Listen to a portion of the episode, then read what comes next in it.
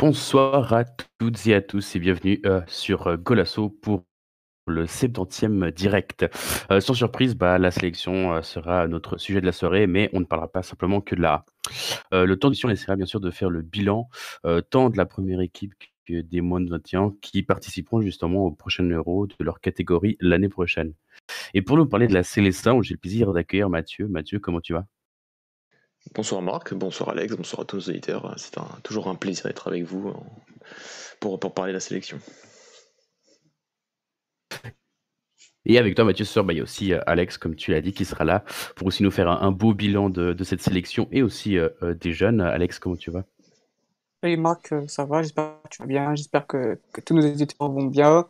Ça va un peu mieux que samedi, on a, on a commencé un peu à digérer euh, les normes euh, contre, contre la France. Donc, on va essayer de, de tirer un bilan euh, cette fois-ci un peu plus à froid euh, et aussi par évidemment du match de ce soir, même s'il n'y avait pas beaucoup de comment dire de, de, de- de- d'enjeux ce soir, plus que mais voilà, on va, on va essayer de tirer quand même un bilan à froid. Euh, donc voilà, je suis très content d'être avec vous ce soir. C'est un plaisir partagé, les gars, très content d'être d'être là aussi. Euh, Comme vous l'avez dit, comme on l'a déjà dit, c'est un peu une soirée euh, euh, bilan. On va, mettre un peu les, cartes sur la table et, discuter un peu bah, de ce qui s'est passé, pas seulement ce soir. On va, aussi revenir sur ce qui s'est sur le match de ce soir, mais aussi ce qui s'est passé, enfin ce qui se passe en fait depuis de, de- depuis le début. Un match ce soir qui avait pas de réel enjeu pour le Portugal, à part peut-être de donner du temps de jeu à ceux qui en ont moins eu, ou alors peut-être essayer euh, certaines idées euh, face euh, aux finalistes du dernier mondial. Pour commencer, la question, les gars, elle est toute simple. Qu'est-ce qu'on peut déjà retirer du match de ce soir? Bah, je vais commencer.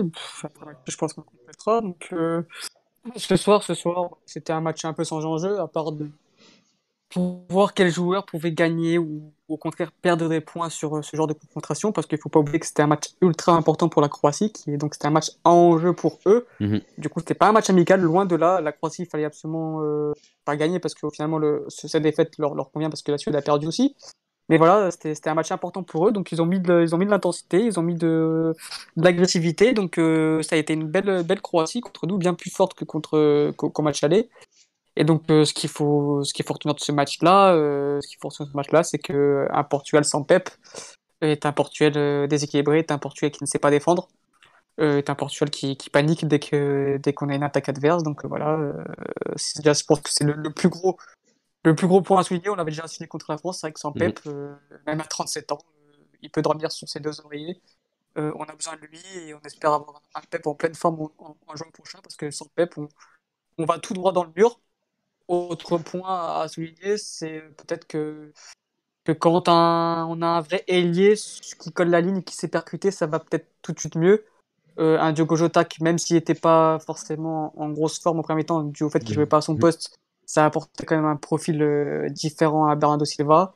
Et on a vu aussi surtout un, un, un Trincão qui a fait une grosse deuxième mi-temps, qui a fait énormément de bien euh, d'avoir ce type de joueur faux pied qui, qui percute, qui centre, euh, qui, voilà, qui, qui apporte du danger dès qu'il touche le ballon. Et c'est vrai que c'est un profil qui nous manquait contre la France euh, dans, dans le match, dans, les, dans le 11 titulaire. Et avoir ce type de, de joueur-là qui, qui rentre fait quand même énormément de bien. Et j'espère que, voilà, que Fernando Santos a, a retenu euh, ces deux, ces deux points-là. Et surtout le fait de, voilà, de, je le répéterai jamais assez, d'installer un, un ailier dans cette équipe parce qu'on en a vraiment, vraiment besoin. Mhm. C'est des points que tu partages, toi, Mathieu? Oui, je suis tout à fait d'accord avec Alex. Euh, c'était, ce match-là, pour moi, était plus un match où tu peux perdre des points qu'en gagner. Euh, gagner des points, oui, euh, tu peux, tu, peux, tu, peux, tu peux faire une bonne impression au sélectionneur ou, euh, une- comme Trinquant aujourd'hui, mais je Mhm. pense que sur ce match-là, tu pouvais surtout en perdre, et il y en a sûrement deux qui en ont perdu beaucoup aujourd'hui. C'est Robin Semedo et Mario Ouais. Rui. Qui, qui font un match, Clairement. euh, qui, qui font un match qui, qui est absolument pas rassurant. Déjà, Robin Semedo face à Landor était pas bizarrement le plus rassurant d'une ligne défensive par rapport à Domingos Dorte qui lui faisait réellement sa première sélection et qui a été beaucoup plus convaincant sur ce match-là, même si c'était que face à l'Andorre. Et aujourd'hui, euh, bah, de nouveau Robin Semedo dans un contexte compétitif euh, bien meilleur, avec un match à enjeu quand même, comme l'a dit Alex, euh, par rapport au, contexte croate.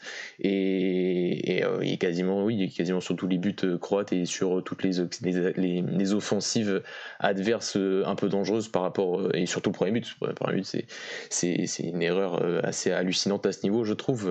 Tu mmh. peux, et, Alex, j'étais totalement d'accord sur, sur le groupe quand il disait que c'est vrai qu'on est dans un contexte où tu as la plupart des joueurs qui jouent avec des champions, les Ligue Europa, qui sortent de leur peut-être 9 match en 30 jours, qui vont repartir pour 3 semaines de folie, plus les, les joueurs anglais qui vont enchaîner avec le Boxing Day tout ça, bien sûr que dans un match sans enjeu pour eux, euh, je peux comprendre, même si ça reste la sélection et que je trouve pas non plus qu'ils ont, qu'ils ont, qu'ils ont lâché le match ou qu'ils ont, qu'ils ont lâché le match. Je trouve que oui, il y a eu des fautes de concentration sur les deux buts croates et que ça aurait pu, euh, et là, t'aurais pu éviter, t'aurais pu, t'aurais pu mieux faire. Voilà, après sur les cas, certains cas individuels, oui, euh, Robin Semedo fait, fait un très mauvais match et il perd beaucoup de points, je, je pense, parce que parce que déjà je pense qu'il part pas non plus euh, comme un comme le premier nom coché dans la liste euh, donc euh, donc franchement je, je, je, je, suis très déçu un peu de sa performance parce que c'est pas le poste où on a le plus de monde José Font face à la France a démontré aussi que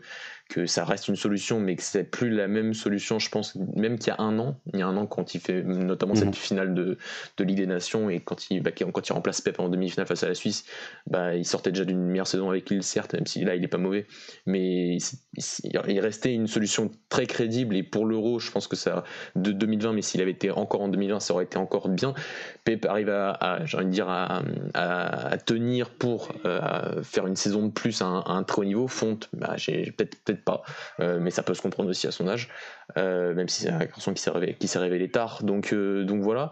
Mario Rui, ouais, un joueur qui qu'on ne voit pas souvent et qui là avait la chance aussi de montrer quelque chose euh, et bah, on se rend compte que oui Garo est peut-être euh, euh, contesté sur ses derniers rassemblements sur les dernières années même en sélection. Bah, c'est vrai qu'il n'a pas l'impression d'avoir une énorme concurrence ou la concurrence on, l'appelle pas forcément. Je pense à Nono Sekara qui c'est un peu de voilà c'est mhm. toujours toujours comme ça mais donc il y a ça point là le point du deuxième but aussi voilà le fait même s'il y a un contrôle de la main de Diogo Jota bah, on voit toute la différence quand il y a un vrai ailier enfin quand il y a un joueur qui qui, qui s'est qui sait au moins prendre la profondeur, qui s'est percuté, encore plus quand, quand il était en train de deuxième mi-temps.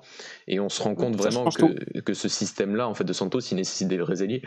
Simplement, enfin, au moins un. Et à chaque fois que l'équipe a un peu près bien marché, ou même avec Cristiano Ronaldo, même si pour moi il fait absolument pas encore un grand match aujourd'hui, euh, mais on se rend compte, voilà, qu'au tout début de ce, de ce système, à, à, trois milieux de terrain, Broma a performé au début, puis après c'est Gonzalo Guedes qui a performé, euh, puis ensuite ça a été, euh, actuellement c'est Diogo Jota.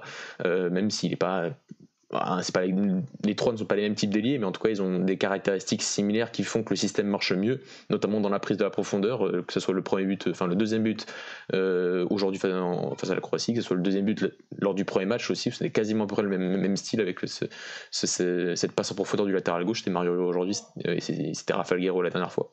Donc voilà, plein de petits points. Euh, Portugal a réussi à, s'en sortir. Les coups de pierre étaient aussi, même si c'est sur les deux derniers matchs, on se rend compte que c'est quand même un point, surtout avec Moutinho, c'est, ça reste un point, euh, mhm. ça reste un, point fort. si on en revient dans le bilan euh, lors du prochain sujet, je pense que ce sera aussi noté.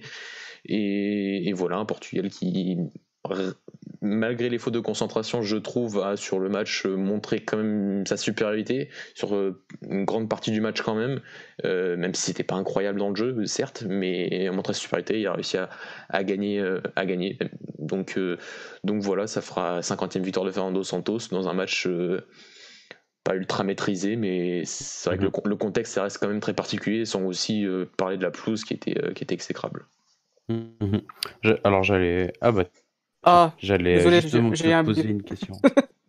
ok, ok. Non, j'ai un petit bug, désolé. Ah, super, on, on t'entend nickel. Ça va déconnecter bah, tu tombes bien. Ça arrive, hein. genre, je sais pas moi qui vais m'en plaindre, ça m'est déjà arrivé plein de fois. C'est vrai. Mais, euh, moi, moi, ma question, c'est que tu as, aimé beaucoup de, points, Mathieu, beaucoup de points très très intéressants et très pertinents. Maintenant, si on devait résumer peut-être en quelques secondes, quels sont nos points faibles à l'heure actuelle? Qu'est-ce qu'on doit pointer du doigt et qu'on doit absolument corriger? Et euh, peut-être que je laisse la parole à Alex s'il si, si, veut compléter quelque chose. Euh, oui, déjà, bah, ce qu'a dit Mathieu, je suis, je suis entièrement d'accord avec lui. Et ensuite, nos points faibles, bah, nos points faibles, c'est, bah, je le dis, le manque d'ailier. On a vu qu'en deuxième temps, quand, quand on est revenu avec un 4-4-2, voire un 4-2-4, parce que c'était vraiment quatre joueurs offensifs, on, était quand même bien plus dangereux quand même. on, a on a obtenu un coup franc et ensuite directement le carton rouge, donc forcément ça nous a aidé.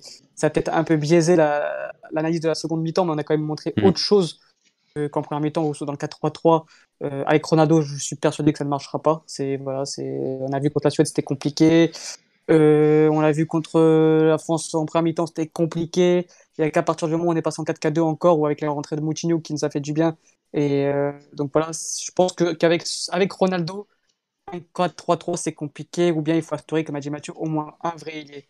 Ensuite, nos points faibles, bah, défensivement, euh, défensivement, je trouve, euh, je trouve, bah, voilà, je trouve très très mauvaise s'il n'y a pas Pep. On avait des certitudes sur ce domaine-là, avec le triangle mhm. défensif Ruben Diaz, Pep, Danilo. Donc j'ai pas envie de tout effacer, c'est clair, j'ai pas envie de tout supprimer d'un coup parce que le rassemblement, si on doit faire un bilan de ce rassemblement, est totalement négatif. Et, euh, mais voilà, j'ai pas envie de tirer un trait dessus comme sur tout ce qui s'est passé depuis quand même un an. On a des certitudes, maintenant, maintenant faut, faut, travailler dessus, comme je dis après la France, pas tout jeter. J'espère qu'il a travaillé, qu'il a, profité de ce match contre la Croatie pour voir ce qu'il y avait à corriger. Et voilà, et après, il bah, faudra voir prochain, parce que le prochain, il y a un autre rassemblement avec des matchs importants. Ce sera donc les débuts de la qualif pour la, Coupe du Monde 2022.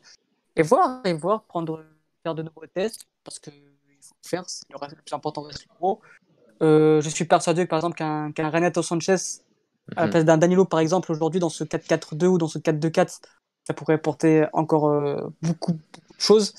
Maintenant, voilà, il faut voir avec le tour de Pep euh, si c'est vraiment c'est vrai qu'aujourd'hui, on a joué, sans, notre, meilleur, notre meilleur défenseur, sans le meilleur défenseur de l'histoire du Portugal. On a vu que défensivement, c'était compliqué. C'est vraiment ça qui m'inquiète, c'est vraiment trouver une alternative à Pep parce qu'il a déjà 37 ans et que c'est peut-être sa dernière compétition internationale. Et quand on voit qu'un Ruben Semedo, bah, il n'est pas tout simplement pas prêt pour le niveau. C'est vrai que qu'on défendait souvent avec Mathieu aussi euh, sur le fait que certains disent comme quoi il est très très nul. Euh, c'est faux. Il faut regarder ses matchs Olympiakos, et si Benfica et Georgios le voulaient absolument, c'est qu'il est pas si nul qu'on veut nous faire croire. Après, c'est pas non plus un top joueur, c'est pas un crack, c'est entre les deux. Maintenant, c'est vrai que, que, pour le niveau international, il a fait trois matchs, trois mauvais matchs. Euh, je serais pas forcément ravi de le voir euh, convoqué en mars prochain. Surtout quand on sait qu'il y a un Dominguez Torte qui, qui fait un, gros début de saison en Espagne et qui d'ailleurs été très bon la saison passée en Espagne. Et surtout, un, Mathieu ne, va pas me dire qu'on ne va pas me contredire. Hmm un David Carmo qui, qui, est très bon dans la gamme depuis un an et demi. Euh, donc, euh, donc, voilà, c'est vraiment surtout mon secteur défensif qui, qui, qui m'inquiète mmh. avec aussi ce, ce, couloir gauche. Guerrero qui, qui est en sélection ne, ne, me plaît pas. Et un Mario Rui que pareil j'ai défendu euh, plein de fois parce que je le trouvais ni bon ni mauvais, très moyen, enfin moyen en sélection, mais pour une doublure ça, ça me suffisait. Mais là non, il est vraiment que il joue très peu à Naples, il a du temps de jeu, mais il joue quand même, il est plus titulaire. Et si, euh, mhm. mais ici, quand on lui donne sa chance, dire contre l'Andorre, c'était pas fameux, alors c'était l'Andorre. Et ensuite, contre Croatie, a une bonne équipe, les champions du monde, il fait ce genre de prestations. Je vois pas comment on peut partir avec lui euh, à l'Euro. Mhm. Quelque chose euh, à ah, tu voulais rajouter quelque chose avant, Mathieu, je crois? Oui, sur, sur, sur, les points faibles, je, suis, d'accord avec Alex. Sur, sur, sur le losange défensif, comme dirait Raoul, plus que le triangle défensif, avec, euh, en comptant et Patricio. Mais c'est vrai que ce, ce, losange devient bancal quand Pepe n'est pas là. Et ça, ça, ça, se pèpe quand Pepe n'est pas là. Donc ça se, ça se sent. Euh, et c'est pas normal, quand même. Que, que, ça reste un joueur incroyable. Hein, même à 37 ans, il le prouve. Mais bon, 37 ans, quand même, c'est c'est assez anormal qu'on n'ait pas vraiment de.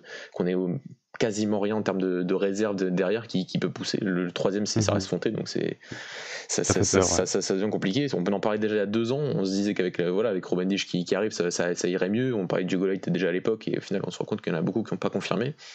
Euh, donc, euh, donc ça, c'est un premier point. Le deuxième point, euh, c'est, je dirais, le Enfin, je dirais pas un point, point négatif, mais c'est vrai que Danilo m'inquiète. Euh, c'est vrai que le différentiel de niveau entre ces deux, enfin, sur les deux premiers rassemblements et celui-là est assez, est assez phénoménal et ça se ressent. Et après, impossible de ne pas penser à ce qui se passe actuellement euh, avec Luke en, club. Quoi. C'est, depuis qu'il, depuis qu'il a RPG, ce, ce cette fameuse histoire de, de, ben, plus qu'une histoire parce qu'il est vraiment titulaire en, poste de défenseur central du côté du Paris Saint-Germain. Et, voilà, il est au centre d'une. Enfin, t'as l'impression que c'est un peu aussi le, au centre d'une guerre entre le directeur sportif et l'entraîneur et qu'il n'a pas demandé ça. Il avait, je pense qu'il était juste très content de rejoindre un, top club européen, de changer un peu d'air et, et de jouer dans un club qui, qui, qui, a la, la, prétention et les moyens de, de logiquement de jouer, jouer, jouer, jouer la gagne en, en Ligue des Champions. Donc, euh, donc voilà, et là il se retrouve euh, à peine arrivé dans une, dans une guéguerre euh, de, un peu bizarre interne entrant dans le club. Donc c'est, j'ai l'impression que ça se ressent. Après, c'est vrai que c'est, que deux matchs et que tu en as un qui, qui compte pour du beurre pour, du côté portugais. Donc, donc, donc ça, c'est vrai que c'est inquiétant. Aussi le point de ne pas voir Ruben Neves sur tout le rassemblement trois matchs quand même. Alors c'est vrai qu'il sort pas de ça, c'est pas, il fait pas ses meilleures prestations en club euh, sur ce début de saison Wolverhampton. Hier ça reste, je crois qu'on a joué que 8 matchs en Angleterre. Ça peut, ça peut, c'est pas que ça peut se comprendre, c'est que ça peut arriver de, de, moins bien commencer. Il n'est pas catastrophique non plus. Ne pas le voir de tout le rassemblement, ni, ni même face à l'Andorre, euh, et de voir limite Sergio Oliveira passer devant dans la hiérarchie des milieux de terrain, mmh, c'est, bah, c'est, enfin pas intéressant, c'est juste, il euh, faut prendre note de ça et c'est un peu troublant parce que c'est un joueur quand même qui, apporte des caractéristiques euh, différentes et c'est vrai que je suis d'accord euh, avec Alex sur le côté Renato aujourd'hui, mais t'avais pas Renato donc tu aurais pu essayer Robin Neves. Et non au final t'as mis Sergio Oliveira sur la fin de match donc c'est un signe fort je trouve. Et c'est un peu dommage par rapport à sa saison dernière aussi qui pour moi était peut-être la meilleure de sa carrière l'année dernière.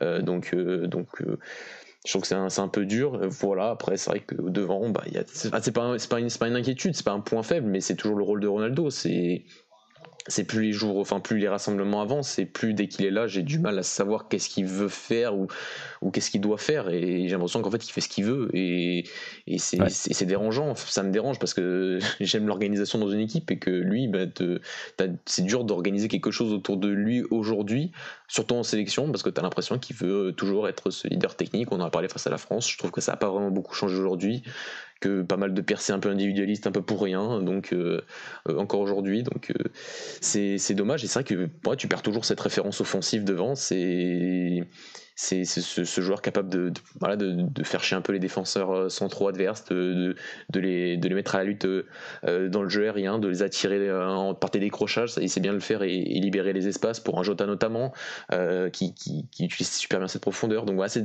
plein de petits points. Et c'est vrai que je m'attendais pas forcément à qu'on ait autant d'inquiétudes pour ce dernier rassemblement après le, rassemblement d'octobre. Et, voilà, et donc on fera notre bilan parce que j'ai réécouté notre émission de l'année dernière qu'on avait faite euh, bah, logiquement avant l'Euro 2020.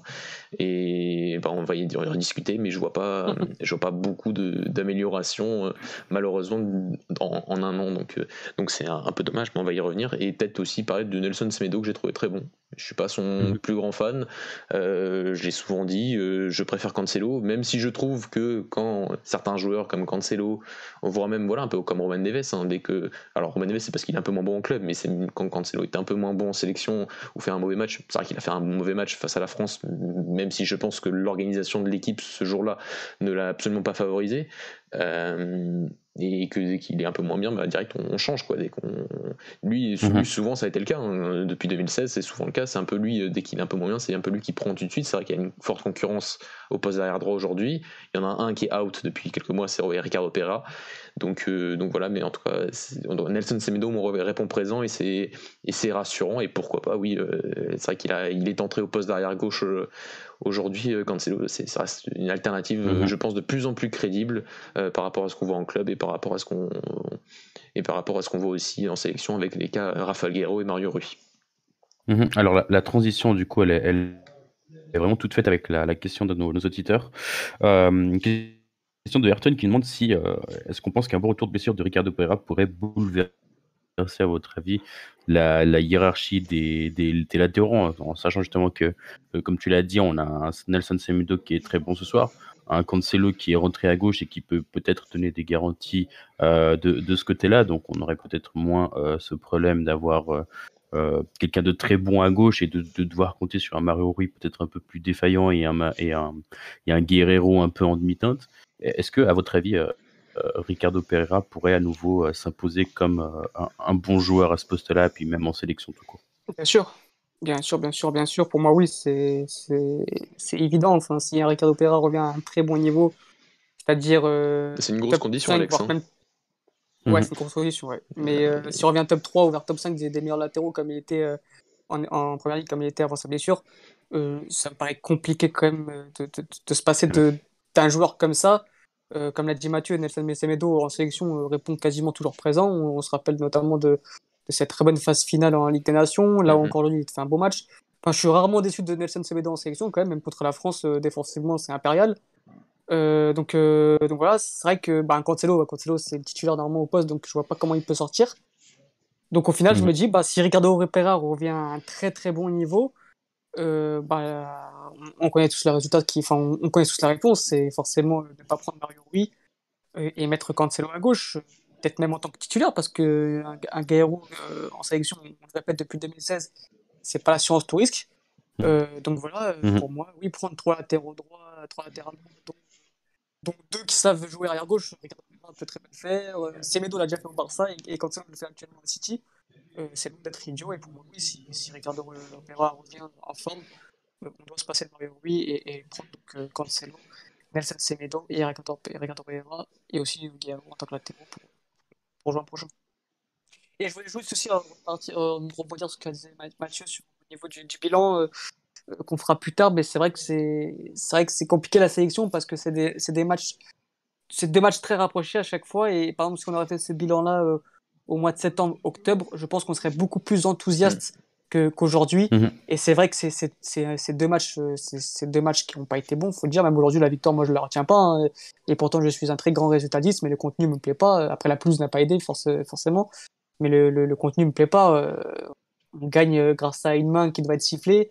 Et ensuite euh, à un ballon relâché du gardien voilà. Donc euh, le contenu n'est pas bon encore ce soir. Donc ça fait sur le rassemblement c'est c'est peut-être deux victoires à match nul mais sur le contenu il est pas bon du tout donc voilà c'est vrai que le bilan du coup est un peu est un peu biaisé parce que ce rassemblement n'est pas bon mais ceux de septembre et octobre étaient euh, étaient convaincants donc euh, on fera le bilan plus tard mais c'est vrai que c'est toujours très dur de juger un bilan de, la sélection comme ça Mhm.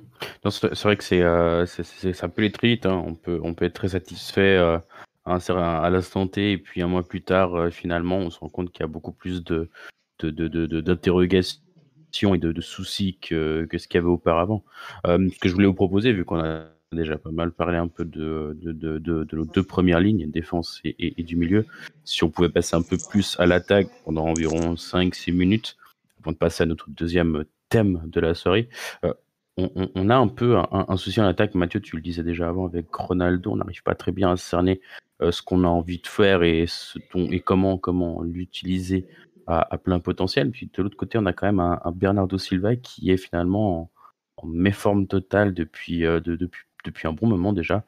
Euh, il faut le dire, il n'y a pas beaucoup de temps de jeu à City. Et puis même quand il arrive en, en, en sélection, c'est très difficile. C'est très très difficile. Et on a un Diogo Jota qui commence à performer, même, très, même surperformer avec Liverpool, qui commence peut-être à être aussi une option de plus en plus crédible, avec encore Joe Félix, Trinquant qui va peut-être avoir encore plus de temps de jeu à Barcelone. Comment on arrive à, dépatouiller euh, euh, euh, tout ça qui, qui, qui, pour l'instant vous convainc, qui vous convainc moins? Co- co- Comment selon vous devrait être animé le Portugal offensivement ces prochains mois? Bah, si je peux, si je peux commencer, c'est c'est difficile, c'est difficile à dire parce qu'il y a quand même une, enfin, je trouve qu'il y a un système qui est mis en place euh, majoritairement, c'est voilà, c'est ce 4-3-3, même si on a vu certaines phases en 4 euh, 4-3-1-2, donc ouais, en 4-4-2 diamant sur sur certains matchs, Luxembourg l'année dernière, euh, la Suisse face en Ligue des Nations. Le schéma principal sur les deux dernières années et demie, ça reste un schéma avec trois milieux de terrain et trois attaquants, mais entre-temps, c'est vrai qu'il y a eu l'apparition de Jean-Félix, qu'il y a eu un Bernardo Silva qui, euh, qui, à un moment quand même de sa carrière, performe, enfin, avait un rendement convenable au poste d'ailier droit. Il a eu un rendement très, très, même très convenable à City à ce poste-là, même si on savait que c'était pas le poste qui, qui mettrait euh, toutes ses qualités en valeur. Le problème, c'est que là, bah, c'est c'est- exécrable. Quoi. C'est, voilà, il il n'y arrive plus, que ce soit en club, que ce soit en sélection. Et, et donc, euh, tu pars avec un système qui était fait pour avoir. euh, au moins un vrai ailier plus un Bernardo Silva qui apporterait un rendement convenable. Et au fur et à mesure du temps, tu t'es retrouvé avec un Jean-Félix qui est apparu, un Bernardo qui, qui, performe plus. Et, et, donc, ouais, je trouve qu'il y a un antagonisme entre les profils et et, les joueurs mis, et, en fait, et, le système mis en place. C'est que c'est vrai qu'en deux ans et demi, c'est long et que tu peux, t'aurais pu, pu t'adapter un peu mieux sur, sur, certains, sur certaines choses. Et que là, j'ai toujours, voilà, j'ai vraiment, vraiment en, ce moment beaucoup, beaucoup de mal à voir Jean-Félix, Bernardo Silva et Cristiano Ronaldo alignés d'entrée dans un match avec ce mhm. système-là. Après, c'est vrai qu'on avait parlé la semaine dernière avec Alex du, de voilà, ce système en, losange avec euh, donc Jean-Félix ou peut-être Bernardo Silva, oui, derrière euh, Ronaldo et Jean-Félix, et déjà tu occuperais l'espace différemment et tu ferais des choses différemment offensivement.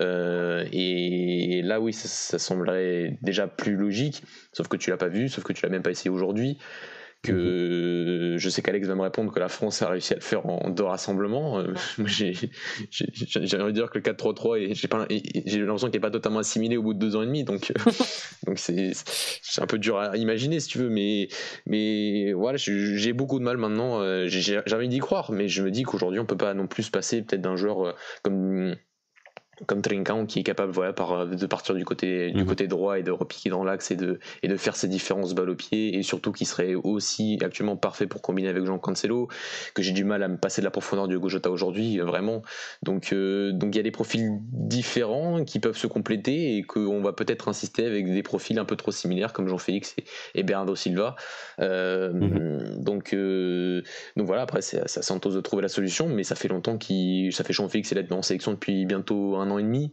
et, on n'a pas mhm. l'impression qu'il a trouvé la solution pour mettre tout le monde en valeur, même si Félix, lui, généralement répond présent quand même encore aujourd'hui en termes de, en termes de contenu.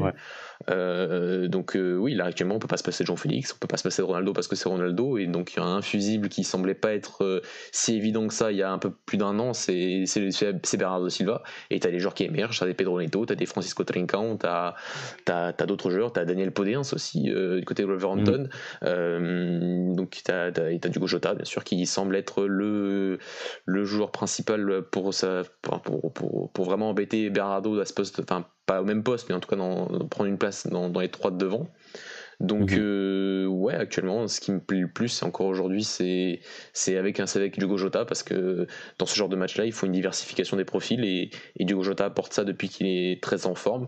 Donc euh, donc voilà ma réponse sur sur le secteur offensif et encore une fois, oui, Ronaldo a arrivé à lui voilà, lui trouver un, rôle. Et là, ça, devient de plus en plus frustrant de se dire qu'il n'arrivera peut-être pas à, juste à faire les choses un peu plus simplement, qu'on n'arrive pas à le convaincre de faire les choses plus simplement pour tout simplement aider le collectif, euh, tout, simplement. J'ai voilà, un peu de mal, même si, euh, comme je le répète, c'est pas une question de l'enlever, hein, loin de là, c'est impossible. Donc même si, mm. on peut pas, on peut pas faire ça. C'est le, côté de mieux l'utiliser pour mieux, pour mieux maximiser ses caractéristiques, notamment dans la surface, notamment dans son jeu aérien. Il sait faire énormément de choses. Et là, en sélection, euh, toujours cette même impression, euh, c'est, ça, peut être que personnel, mais toujours cette impression qu'il veut faire un peu les choses du passé en sélection et, et c'est, c'est, un, peu frustrant parce que tu as d'autres joueurs qui sont, qui sont largement aujourd'hui plus, plus légitimes à le faire et notamment Jean-Félix.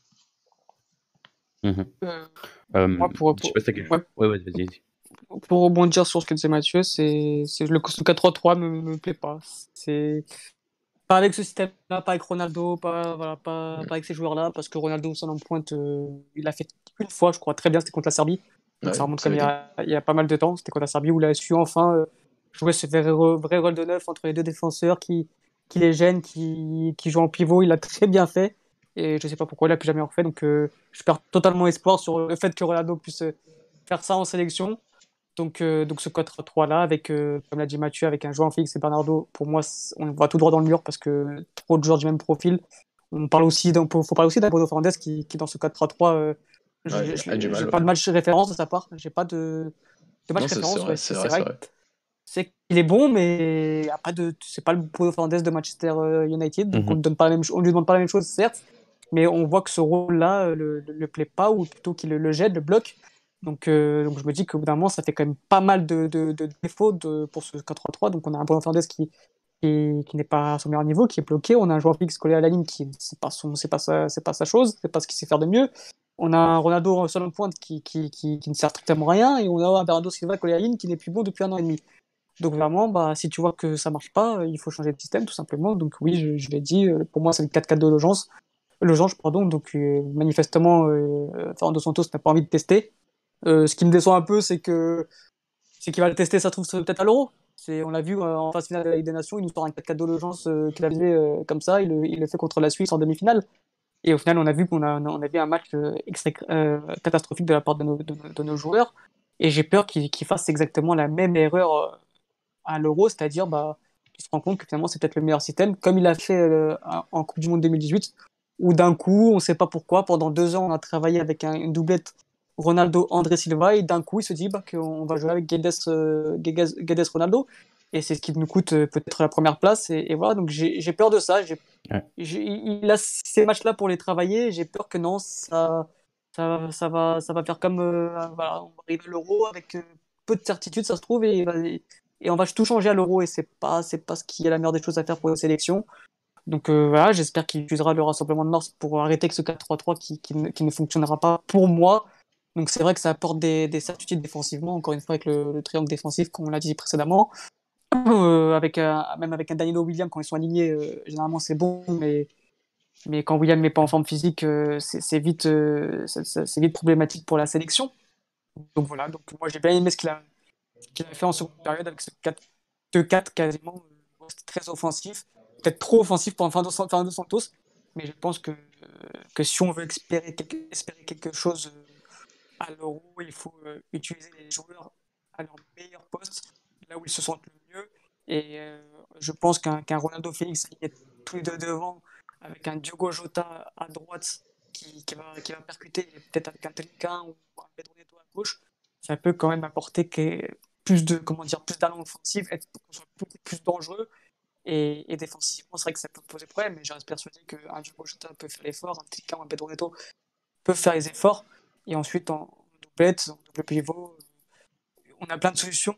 On a un Bruno Fernandes qui peut le faire, qui peut jouer un peu plus bas, meilleur relayeur dans un, dans un double dans, une 2, il peut le faire très bien. Parfois, peut-être dans des matchs un peu plus compliqués, mettre ce double, ce, ce double pivot Danilo William. Enfin voilà, il y a plein de solutions, mais pas s'entêter avec ce 4-3-3 qu'on a vu que, que, ça ne marchait pas. Et, j'espère que Fernando Santos ne, va arrêter d'être têtu et utiliser d'autres choses pour le, pour le mois de mars. On avait une, une question d'un auditeur qui nous demandait, voilà, mais je crois que tu viens justement d'y répondre, c'était euh, ce fameux 4-4 de losange, mais avec quel joueur du coup au milieu en attaque, si tu, tu, tu pour toi, comment tu verrais euh, le bah, milieu et l'attaque D'accord, complète. Euh, après, Mathieu me complétera, mais euh, moi, je l'avais déjà mis sur Twitter. J'avais donc dit un, Danilo en, en 6. Et pareil, après, comme l'a dit Mathieu, Danilo, ok, joueur du PSG, joueur que, que j'aime bien, mais évidemment, si, si, cela simplement est catastrophique. J'ai jamais vu Danilo aussi mauvais d'ailleurs depuis qu'elle a signé au PSG, donc ça, ça fait flipper. donc, si un Danilo n'est pas au niveau, d'autres solutions. Est-ce qu'un Ruben Neves est capable de, de remplir ce rôle? Je sais pas, mais au pire des cas, on a, on a un petit joueur Pelinha qui, qui, qui, qui, est au Portugal et qui est au Sporting, qui est très bon. Euh, Mathieu et moi, on fait la propagande depuis, depuis deux ans. Donc, euh, donc, euh, donc, voilà, donc pareil, moi j'ai bien ok Daniel sur un cadre, mais si, si, si aujourd'hui il est plus dangereux qu'autre chose, donc on va pas le virer tout de suite de la sélection, on va attendre mars évidemment, mais évidemment il va falloir qu'il élève, son, élève son niveau de jeu. Donc moi, voilà, aussi, je voyais lui, pour l'instant. En milieu relayeur, je voyais euh, un, Bruno Fernandes, mais beaucoup plus libre que maintenant, parce que moi, dans ce rôle-là, euh, bridé, je j'aime pas. Pour moi, voilà, il est trop bridé, donc j'aime pas. C'est un joueur qui a besoin de liberté. À côté de lui, en, en relayeur droit, je voyais soit un William Carvalho, soit un Bernardo Silva, soit un Renato. Tout dépendra de la forme du moment et de l'équipe. En mhm. pointe de ce losange, je voyais un, un, Jean Félix mhm. en 10. Et donc, euh, ensuite, devant, je voyais ben, un, Ronaldo et, et Diogo Jota. Ça, c'est en phase offensive et ensuite en phase défensive en 4-4-2. Donc, euh, donc voilà. Donc, euh, pour moi, ce 4-4-2 de lance, pour moi, est le système qui permettra de, de, mettre tous ces joueurs et mettre en avant toutes les, qualités de, ces joueurs. Merci, merci beaucoup, Alex. Euh, Mathieu, je sais pas si. Enfin, soit Mathieu toi, si vous avez encore quelque Non, Mathieu, chose à, vas-y, je laisse Mathieu. ouais. à, à- à- à redire sur, euh, sur ce bilan, même si toi, Mathieu, tu veux donner ton, ton 4-4 de losange si- s'il y a quelque chose de différent. Un mec qui a dit que je voulais jouer en 4 4 2 ans, je, je joue en 3 4 je, je joue en 3 4 3 moi je, fais- je, veux- je veux un trio derrière, je veux des pistons, je, je, Ça, Mathieu, c'est pas quoi le contredire. ça c'est donc voilà. Non, mais C'est vrai que j'aurais- peut-être aimé qu'on essaye de- de- plus de choses depuis sur ces deux dernières années et demie. Euh, peut-être que ça voilà, qu'on ait qu'on ait plus de contenu, mais on va en parler euh, juste après. Mais ouais, je sais, je sais pas le, le le 4 après j'ai quand même envie de dire que il faut pas non plus penser que s'il y en a un des joueurs euh, enfin des quatre fantastiques qui doit être sacrifié euh, eh ben, il faudra le sacrifier. C'est vrai que si, si ton équilibre si tout l'équipe de ton équipe est, un- est bancal offensivement et défensivement euh, parce que tu veux absolument absolument mettre les trois c'est-à-dire Jean-Félix Bernardo Silva et Bruno Fernandes qui sont des talents créatifs euh, incroyables, euh, enfin incroyables quand ils sont à- au top niveau. Euh, c'est- compliqué de créer une équipe euh, actuellement, euh, une équipe surtout une sélection avec euh, peut-être autant de, autant, enfin, autant de joueurs de ce, de ce- de ce profil un peu similaire là. Donc, euh, donc, donc voilà, donc moi, euh, tant que- voilà, pour moi tant que je peux pas partir dans le système là parce que j'ai pas, j'ai pas trop réfléchi, mais, mais pour moi tant qu'il est à ce niveau là, j'ai du mal à me passer d'un Diogo Jota. Vraiment, euh, c'est un joueur qui, Mhm. Qui, qui là m'impressionne, qui que, son nouveau profil, comme on l'avait déjà évoqué avec Alex souvent ici, euh, actuellement me plaît parce que c'est- un joueur qui apporte quelque chose de, neuf et de nouveau et, qui apporte aussi qualité dans la finition, un joueur qui, finit bien ses actions, euh, qui a toujours bien fini, c'est plus dans, la construction qu'il a eu un peu qu'il a plus de mal depuis qu'il est en Angleterre, mais dans la finition là il est, il est, il est vraiment fort, il le démontre aujourd'hui avec Liverpool, même si on l'a dit attention à la surperformance. Euh, mais Mhm. voilà, c'est, le joueur qui aujourd'hui, euh, par en plus par rapport à son contexte compétitif en club, le fait de jouer à Liverpool, euh, jouer de- avec euh, autant d'exigences et aujourd'hui d'arriver à convaincre peut-être Klopp de, le- voilà, de, de la semaine dernière de, de changer un peu son système pour mettre en place, euh, pour mettre bah, plus seulement Mané, Salah, Firmino, mais aussi Jota dans ce, dans ce système-là, même si ça n'a pas forcément été une réussite totale, je trouve, mais, mais en tout cas c'est peut-être euh, voilà le fait que l'homme, enfin Jota performe qu'il a mis là. Donc voilà, donc moi je, je, ouais, je partirais vraiment, s'il continue comme ça, il n'y a pas de raison non plus qu'il soit, enfin qu'il baisse son niveau euh, euh, extraordinairement du côté de Liverpool. Euh, pour moi, on peut pas se passer d'un profil comme Diogo Jota en sélection, surtout en vue d'un Mhm. euro, par rapport à toutes les qualités énumérées euh, il y a un instant. En, par- en parlant de se passer de joueurs, on, on va répondre à cette, euh, cette question avant de passer, je pense, au, au, au prochain, au prochain sujet. Pardon. Euh, Est-ce que pour vous, donc c'est une question de, ah, j'arrive pas à voilà, c'est une question de Hugo da Silva qui nous, de- qui nous demande est-ce que on serait d'accord de, de mettre Bernardo hors du 11 euh, le temps qu'il reprenne du temps de jeu à City? Vous en pensez quoi? Bah, c'est ce qu'il a fait aujourd'hui. Donc euh, après, moi, ce que j'aurais aimé, c'est qu'il le Mhm. mette en dehors du 11 tout le match. Parce que voilà, Ouais. je pense qu'un joueur comme Paulinho, un joueur comme même Pedro Neto aurait mérité sur ce match-là de, comme de, d'entrer plus rapidement. Euh, Moi, j'aurais, bien voulu, j'aurais bien voulu voir la punition aujourd'hui parce que c'est, pas, c'est pas normal. C'est pas, euh, voilà, j'ai vu quelques commentaires comme quoi il est, comme pas soi-disant par magie, il est tombé, il est, il est, il est plus, euh, il est plus titulaire à Manchester City. Euh, Je suis désolé, je ne pas apprendre le football à Guardiola. S'il est plus titulaire, c'est qu'il est pas bon et qu'il est pas bon aux entraînements et qu'il est, enfin, qu'il apporte pas ce que Guardiola actuellement lui demande. Et ça fait, et au début, c'est vrai qu'au début de la saison dernière, on se disait. Euh, Kevin De Bruyne est revenu, donc euh, déjà forcément la place au milieu de terrain elle est plus, est plus compliquée. Euh, Ryan Mahrez euh, commence vraiment à performer du, du feu de Dieu, en, surtout en début de saison dernière. Il a fait une très bonne saison, mais le- son début de saison dernière était, était incroyable, et là il est encore très très bon. Donc on s'est dit oui que, le temps de jeu allait peut-être un peu mieux se répartir, ça semblait, ça semblait logique. Mais là le temps de jeu il est un peu moins bien réparti, ça se comprend, ça se voit au final, ça se, ça se ressent. Il est, il est, il est beaucoup moins bien, il, et, c'est- c'est- et, et donc en sélection, enfin, à un moment, c'est vrai qu'il y a des joueurs qui sont bons en sélection et pas bons en club. Il y a aussi des joueurs qui, leur leur performance en club euh, se ressentent en sélection. Et actuellement, Bernardo, ça se ressent. Quand il était très bon en Mhm. club, il était très bon en sélection, notamment le Final Four de la Ligue des Nations l'année dernière. Et quand il est pas bon en club, bah, ça, se- ça se ressent qu'il est pas bon, Mhm. il est absolument pas bon en sélection. Et, et voilà, il faut pas hésiter. Après, c'est Santos, c'est voilà, c'est il a, il a des cadres et c'est vrai qu'il est, il, il en démort pas. hein. On parle de Danilo et on parle de Paligne, Alex, mais Danilo, c'est Danilo, c'est tamponné Mhm. vainqueur de l'Euro 2016. Voilà, ça reste là et il faut vraiment que le mec soit cataclysmique, soit mauvais ou ou, ou, blessé, tout simplement. Voilà, donc il y a des joueurs comme ça où, mhm. où tu as des postes. Euh, Guerrero, c'est Guerrero, c'est ce qui me fait le plus peur, c'est de se dire qu'il a quand même mis tout, titulaire toute la Coupe du Monde 2018, alors que ça se voyait que physiquement il avait un niveau de joueur de e-sport, et c'est ce qu'il était à l'époque.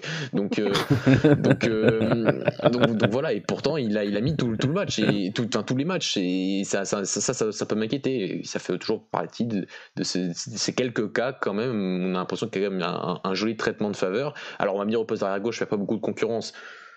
Je veux dire que tu peux tester les choses. Tu pouvais tester par rapport aux autres petits arrière gauche que tu avais, comme Mario Rui un peu avant, quand il était un peu plus performant, genre en club aussi, euh, notamment à Naples la saison dernière où il jouait plus, même la saison d'avant. Euh, tu aurais pu tester Sekera un peu plus. je, je, sais pas. Mhm. Enfin, j'ai pas envie pas envie je pense pas prêcher pour ma paroisse de dire que ce garçon-là l'année dernière il fait une saison topissime, vraiment topissime. Euh, il y a peu d'arrière gauche pour moi que l'année dernière qui ont fait les matchs qu'il a fait devant Adama Traoré face à Wolverhampton, vraiment. Et je, je redis. donc t'aurais pu, aurais pu essayer, même voilà, mettre un Cancelo plutôt au poste arrière gauche, mettre un, un Ricardo Pereira quand il était valide à ce poste-là, d'essayer des choses. Voilà, donc euh, pas, pas, mhm. pas, cette impression-là. Donc, euh, donc, euh, donc ouais, je, par rapport au retour sur la question de, notre auditeur, par, rapport à Bernardo, j'aurais préféré oui, qu'il joue pas, qu'il joue pas le match et qui, par rapport à ce côté statut, qu'il soit, qu'il soit puni par rapport au match, au match immonde qu'il a fait face à la France. Mhm. et, si je peux rebondir, bien sûr, je suis entièrement d'accord avec Mathieu. Et, pour moi, j'ai vraiment, enfin, j'arrive à, faire encore cette distinction entre sélection et club. C'est-à-dire que moi, si le garçon est mauvais en club, mais qu'en sélection il répond présent, bah écoute, s'il est bon en sélection, pourquoi tu veux le virer de la, de, la sélection? Pourquoi tu veux le. S'il est bon en sélection, s'il nous fait gagner des matchs, bah garde-le en sélection. Voilà, c'était le cas de. Je sais pas, j'ai plus le cas, c'était pas le cas d'André Silva à un moment où il était pas bon en club, mais en, sélection il marquait. C'est pas non plus des grosses équipes en face, mais il marquait. Mais là, le problème de Bernardo Silva, c'est que. Ensuite, moi, j'ai ce problème-là, c'est que si t'es pas bon en sélection, et que tu es bon au club, bon, allez, à limite, tu peux être dans le groupe, tu peux, tu peux jouer de temps en temps. Mais là, le problème de Bernardo Silva, c'est qu'il est plus bon en sélection depuis un moment et qu'il est plus bon en club depuis un an et demi. Donc, sa place dans, dans les 23, bien sûr, et on peut pas se passer, on peut pas se passer d'un Bernardo Silva. Maintenant, sa place dans le 11, pour moi, déjà, dans ce rassemblement-là, il aurait même pas dû être titulaire dans le 11 contre la France. Et, et, et là, encore aujourd'hui, il n'a pas mmh. été, mais voilà. Euh, mais pour moi, Bernardo Silva, en ce moment, ça fait un an et demi qu'on en parle. Il est plus bon. Donc oui, il a pu faire partir de cette équipe-là. Euh, comme l'a dit Mathieu, aujourd'hui, un Diogo Jota doit passer devant lui dans la, hiérarchie, même si c'est pas forcément le même poste, parce que moi, un Diogo Jota à droite, pas vraiment fan. C'est pas là où il peut être le meilleur. Pour moi, c'est soit en pointe, soit à gauche. Mais voilà, tu as du Trincão, tu as du Pedro Neto, qui, qui ont un profil totalement différent. Euh, et maintenant, voilà, c'est. J'ai vu aussi qu'il y en a qui, remettaient la faute à, à Fernando Santos du fait qu'il utilisait mal, etc. Vrai, je suis d'accord avec lui. C'est vrai qu'il utilisait euh, ailier droit, c'est bon, c'est fini. Il faut arrêter de croire que Bernardo c'est un ailier. Il a fait très bien à Monaco un certain temps. Il a fait aussi les deux premières saisons à City, mais là on sent qu'avec l'âge, bah, forcément à 27 ans, tu es déjà un peu moins, peut-être moins en forme malheureusement euh, qu'à 22 ans. Bon, bah, tu es censé quand même être en pic de forme à 27 ans, je sais pas, mais on sent quand même qu'il a plus cette, explosivité, cette technique-là, donc recentre-le. Et voilà, Bernardo il est droit, faut, faut arrêter avec cette idée-là. Et encore une fois, non, c'est pas la faute entièrement qu'à Santos parce qu'on le voit, à City aussi, c'est le même type de joueur qui ne prend plus aucun risque, qui ne, qui ne déborde plus ses adversaires, qui ne reste plus aucun dribble. Donc voilà, donc euh, ouais, là, il y, a un vrai problème Bernardo Silva et j'espère pour lui quand même qu'il va, qu'il va se réveiller parce que bon, c'est bien beau de faire des lettres pour les sociaux, etc. Mais au moment, ce qu'on attend, c'est le terrain. Donc, euh, donc voilà, donc j'espère quand même qu'il va se réveiller ce garçon parce que quand il est en forme, c'est quand même un grand, grand, grand joueur. Elles ont fait mal. Tu l'as dit, elles ont fait mal ces élections. Comme tu l'as dit, on a, beaucoup d'attentes euh, et, et, pour ceux pour qui on a aussi beaucoup d'attentes et, on passe maintenant, je pense, au. on a une autre question. On a une autre question. Une question, ouais. C'est, euh, bah, je te la pose parce que j'ai le YouTube sur les yeux. C'est, euh, est-ce que Paulinho a-t-il gagné sa place par rapport à notre influenceur Insta préféré, alias André Silva? Est-ce que je peux répondre? Bien sûr, bien sûr, réponds. oui. non. C'est dur à juger sur cette période. C'est dur, c'est dur, dur, à juger. Je pense que la vraie, euh, le, le, vrai dénominateur se fera en mars voilà, Paulinho maintenant doit se dire, enfin, je pense c'est bien qu'il vraiment qu'il a été appelé parce qu'il se dit, je compte. Voilà, je, le sélectionneur me regarde.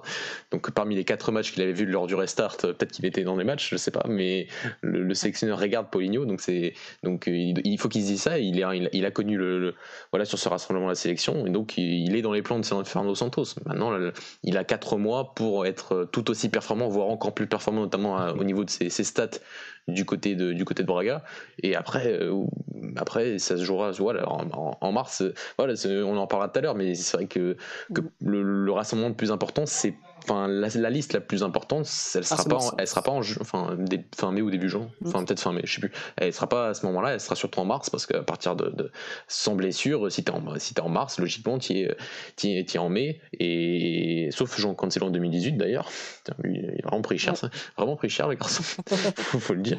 Euh, pourtant il était peut-être le meilleur arrière droit de la série à cette époque-là.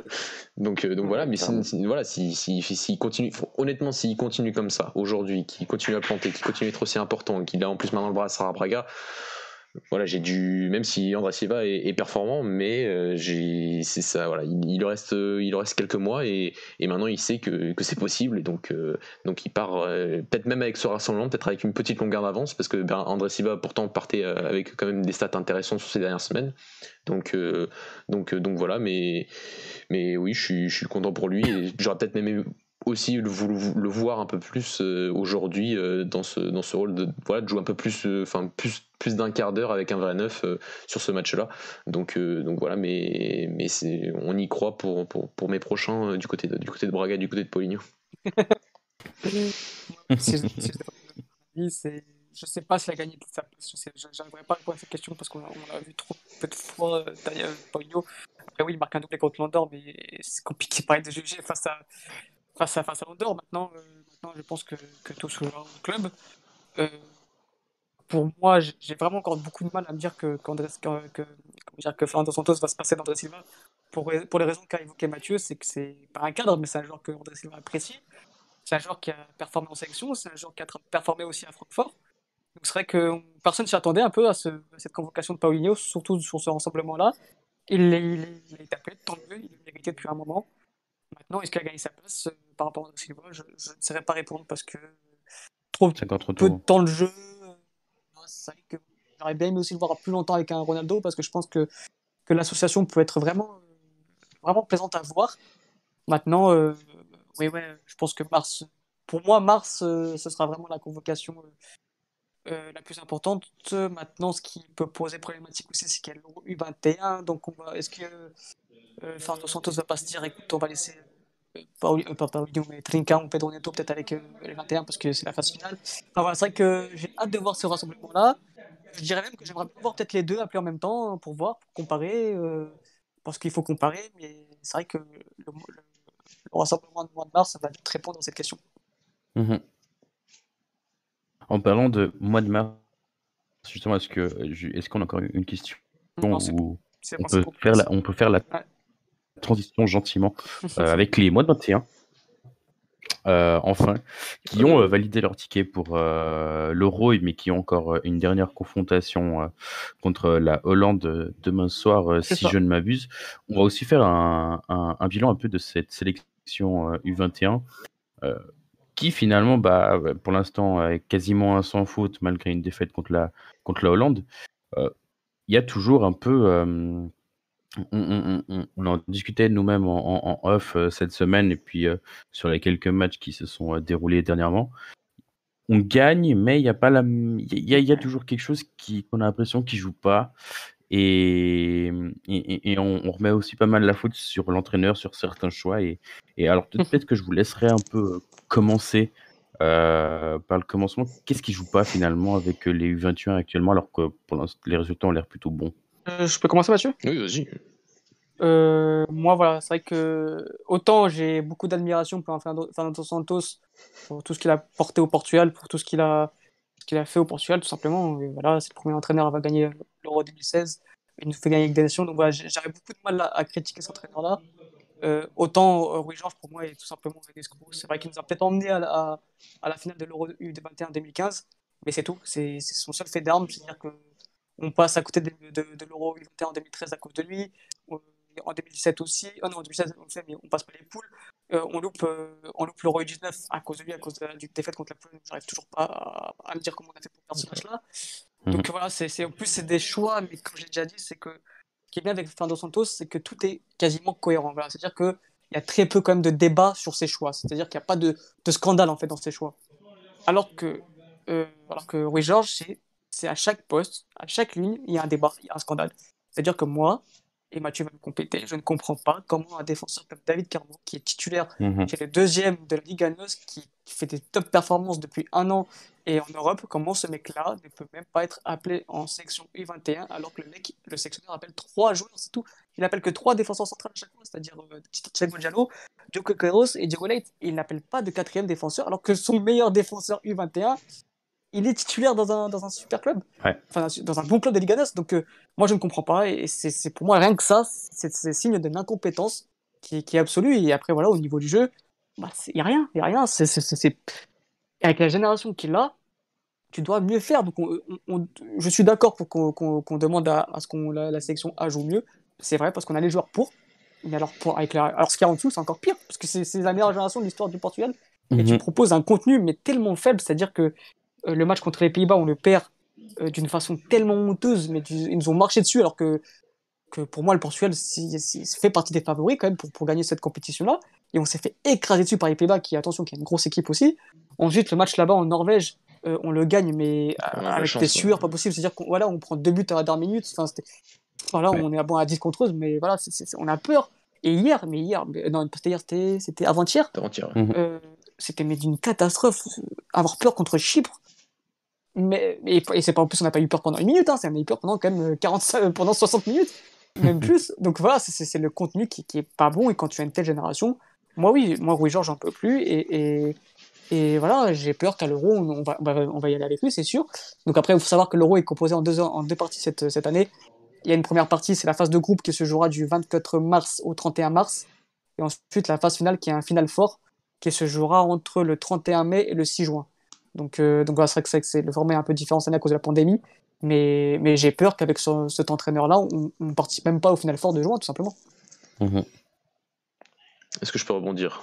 Bien sûr, bien sûr. Ah, Je t'en prie, vas-y. parce que parce qu'il a, qu'il a totalement raison et c'est c'est c'est c'est c'est- c'est- c'est hyper frustrant. Moi je, je- moi je me souviens euh, que pour pour la qualification à l'Euro 2015, euh, l'équipe incroyable qu'on avait, euh, Bernardo Silva, on avait des Jean Mario, on avait euh, William peut-être qui fait participer à cette phase finale et on avait affronté les Pays-Bas en barrage et on les avait écrasés. Et c'était et c'était toujours le même sélectionneur, mais là les individualités étaient, étaient étaient au top à ce moment-là et c'était ultra, ultra plaisant plaisant plaisant à voir. Aujourd'hui T'as besoin d'un sélectionneur qui fasse quelque chose avec cette équipe.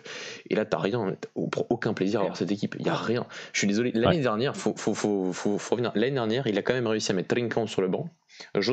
Jota titulaire avec Dani Damota, qu'on je sais pas où il est allé le chercher, on sait toujours pas, on cherche encore, euh, pour, euh, pour le mettre dans un 4-4 de losange et mettre Miguel Luis numéro 10. Enfin, c'est bon quoi. Faut arrêter, faut arrêter la blague. Faut arrêter la blague. Euh, David Carmo. Alors pour moi, je, je suis désolé, mais à mon, au bout de trois mois, je pense que je- je- mon cerveau commence à réfléchir. Euh, là, à moins qu'il y ait, euh, je sais pas, les deux ne se connaissent pas. Et pourtant, il a jamais été entraîné par Rui Georges. Donc c'est- bizarre. Il y a qu'une seule raison, c'est c'est des intérêts extra sportifs. et moi, j'en ai parlé avec certains recruteurs qui, qui connaissent bien la réalité portugaise si c'est pas parce que Thiago Mhm. est représenté par Georges Mendes, pas Georges Mendes, mais en tout cas représenté par des puissances un peu niveau agent, un peu, un peu plus Mhm. fortes, il n'y a aucune explication. Sinon, il n'y a aucune explication. C'est impossible de ne pas appeler David Carmo en espoir. En espoir. On parle même pas des, des, des Mhm. A, là, on parle des espoirs. Euh, donc, euh, donc ouais, je, je- voilà, euh, Dani Mota, bon, ça, ça a l'air d'être un garçon très gentil, hein, mais il joue en, en série C. il joue en troisième division italienne. Mais il y a un attaquant qui joue à l'équipe de Braga qui s'appelle Vitor Oliveira. Ils ont le même âge, il est deux fois meilleur. Alors pour- pourquoi, pourquoi aller chercher en série C un luxembourgeois? Ça- Mais, et, on- et encore, on va pas parler de Braga, c'est-à-dire que, que, que- que t'as quand même, t'as quand même un Thiago Thomas si tu veux, quand même, qui, joue Oui, bien sûr. T'en as, as plein. Enfin, le côté. Enfin. euh, t'as t'as- t'as- t'as- t'as d'autres cas. Est-ce que- Après, que je, après je mets sur, sur le niveau de l'équipe, par contre, il y a un truc euh, je- où je mettrais pas totalement sa faute, c'est le fait quand même qu'il y a. euh, si on regarde cette équipe, euh, quand on voit Diogo Costa, euh, qui euh, a 21 ans, 22 ans bientôt, il est toujours euh, pas titulaire en son club. Euh, Diogo Light non plus. Euh, Diogo Queiroz, par contre, il fait sa carrière, limite, euh, j'ai envie de dire qu'on lui dessinait pas beaucoup plus que jouer à Famalican et C'est ça, peut-être ouais, dans un c'est meilleur ça. club aujourd'hui. Aujourd'hui, il est capitaine de cette équipe, c'est pas illogique, c'est le capitaine depuis les U15 peut-être, donc euh, Ça, ça me dérange pas plus que ça qu'il soit dans le groupe. Il joue en plus avec Famalicão en première division. Il n'y a pas de problème. Euh, tu prends ensuite euh, Diogo Dallo, bah, il vient à peine de, fin, de se remettre de deux années catastrophiques à United. Tu prends Ruben Vinagre, là, c'est les intérêts de, de mhm. Georges Mendes qui l'envoie à l'Olympiakos, on ne sait pas pourquoi. Euh, tu prends Jetson. Il n'a pas, pris pour ce rassemblement. Et d'ailleurs, il n'a pas pris pour ce rassemblement et ça se comprend. tu prends Jetson. Regardez où est Jetson aujourd'hui. Il joue peut-être à Tottenham. Enfin, il joue pas à Tottenham, mais il s'entraîne à Tottenham, c'est bien. Il y a Florentino. Regardez le Florentino. Jota le nombre de cas aussi qui ont été très mal gérés par les clubs, et notamment deux en particulier, euh, et vous, les avez reconnus, euh, mhm. on n'est pas loin quand même de détruire la meilleure génération de l'histoire du football portugais quand même. On n'est pas loin hein, de les avoir tellement mal gérés que ces garçons peut-être vont pas atteindre leur plein potentiel et leur pleine capacité à cause de, cette période-là dans leur jeunesse où on leur a pas fait confiance, alors qu'ils étaient meilleurs souvent que les titulaires qui étaient devant eux. Donc, euh, ou qu'on a acheté des titulaires pour beaucoup plus cher alors qu'eux avaient quasiment le même niveau ou allaient l'atteindre bientôt. Je pense à Diogo Costa notamment vis-à-vis de Marquezine. Euh, donc donc il y a ce côté-là. Après il y a le côté jeu, il y a le côté, euh, il y a le côté c'est catastrophique, le côté tu peux pas euh, autant perdre tes couilles face à face à Chypre quoi. C'est c'est horrible quoi. les, les espoirs de Chypre. Sais pas, il y, a des trucs. Enfin, donc, euh, donc voilà, donc euh, voilà, ça rejoint toujours la, petite, euh, la petite mafia de la fédération. Hein, on va pas se le cacher. Hein, ces garçons qui sont là pendant 10 ans, qui se passent un coup je prends les U17, un coup je prends les U15, un coup je prends les U19, un coup je deviens adjoint. C'est toujours les mêmes. entre ceux que si tu restes, enfin si comme Thiago qui peut faire un travail de rien du tout pendant un an chez les U15 en entraînant, en étant entraîneur d'aucun match et de pouvoir directement passer pour le niveau 4 du, du diplôme d'entraîneur alors que tu as des gens qui attendent depuis des années juste pour passer le niveau 3, euh, notamment l'entraîneur national. Enfin, il y a plein de trucs dans cette fédération. Alors oui, on a gagné l'euro, on a gagné l'euro U19 avec les 99 euh, en, 2007 et en, 2000, euh, et en, 2016 et en 2018. Voilà, ça, ça, les, résultats cachent beaucoup de choses de ce qui se passe dans une des institutions les plus honteuses actuellement du football portugais. Et clairement, et, autant, autant je suis quasiment sûr qu'il n'y a aucun conflit d'intérêt en sélection A. Je ne pense pas que Fernando Santos. Autant à l'époque, oui, mais autant aujourd'hui, je pense oui, pas. Euh, ouais. Okay. Mhm. autant Palombeto, Beto, c'était sûr. Ça, c'était ça. J'avais toutes ces certitudes. On est d'accord. Mais autant Fernando Santos, je ne pense pas qu'il fasse sa sélection en fonction de, de, de, de notre, notre ami Georges Mendes. Mais autant euh, euh, oui, Georges, je suis quasi sûr parce que je, je, ne comprends pas ses choix. Et, et c'est pour ça que je suis bien content d'avoir Fernando Santos à la tête de la A parce que j'ai peur. J'ai peur et c'est ce qui me fait le plus peur, c'est qu'à la fin de, de, de l'ère Fernando Santos, la section, la, la, fameuse fédération portugaise se dise Bon, bah, on va aller chercher Rui Georges. Bah oui, le garçon connaît toute la génération. Il a travaillé avec la génération 94, 93, 96, 17, 18, 19, 2000. Et bon, on va être. Bah, bah voilà, bah, c'est normal, c'est la continuité. Voilà, on continue et on va prendre Rui Georges. Et alors là, mais moi, je pense que ce sera mon, la fin de mon amour pour la sélection. parce que moi, je, je suis désolé, je n'arrive pas à comprendre de, de, des joueurs comme Thierry Correa qui sont appelés, alors que, que, mhm. que le mec, c'est une, c'est une, c'est un clown à Valence, tout simplement. Euh, Pedro Pereira, je sais pas. Il n'y a rien qui est cohérent. Tu appelles trois défenseurs centraux, tu appelles trois arrière droit, tu appelles euh, un, un, seul arrière gauche. Euh, non, il n'y a rien de cohérent. C'est la première fois que je vois ça. Et, et je comprends pas. Et, et, je veux que son entraîneur parte le plus vite possible parce que, comme l'a dit Mathieu, les dirigeants portugais sont en train de tuer euh, nos, nos, jeunes.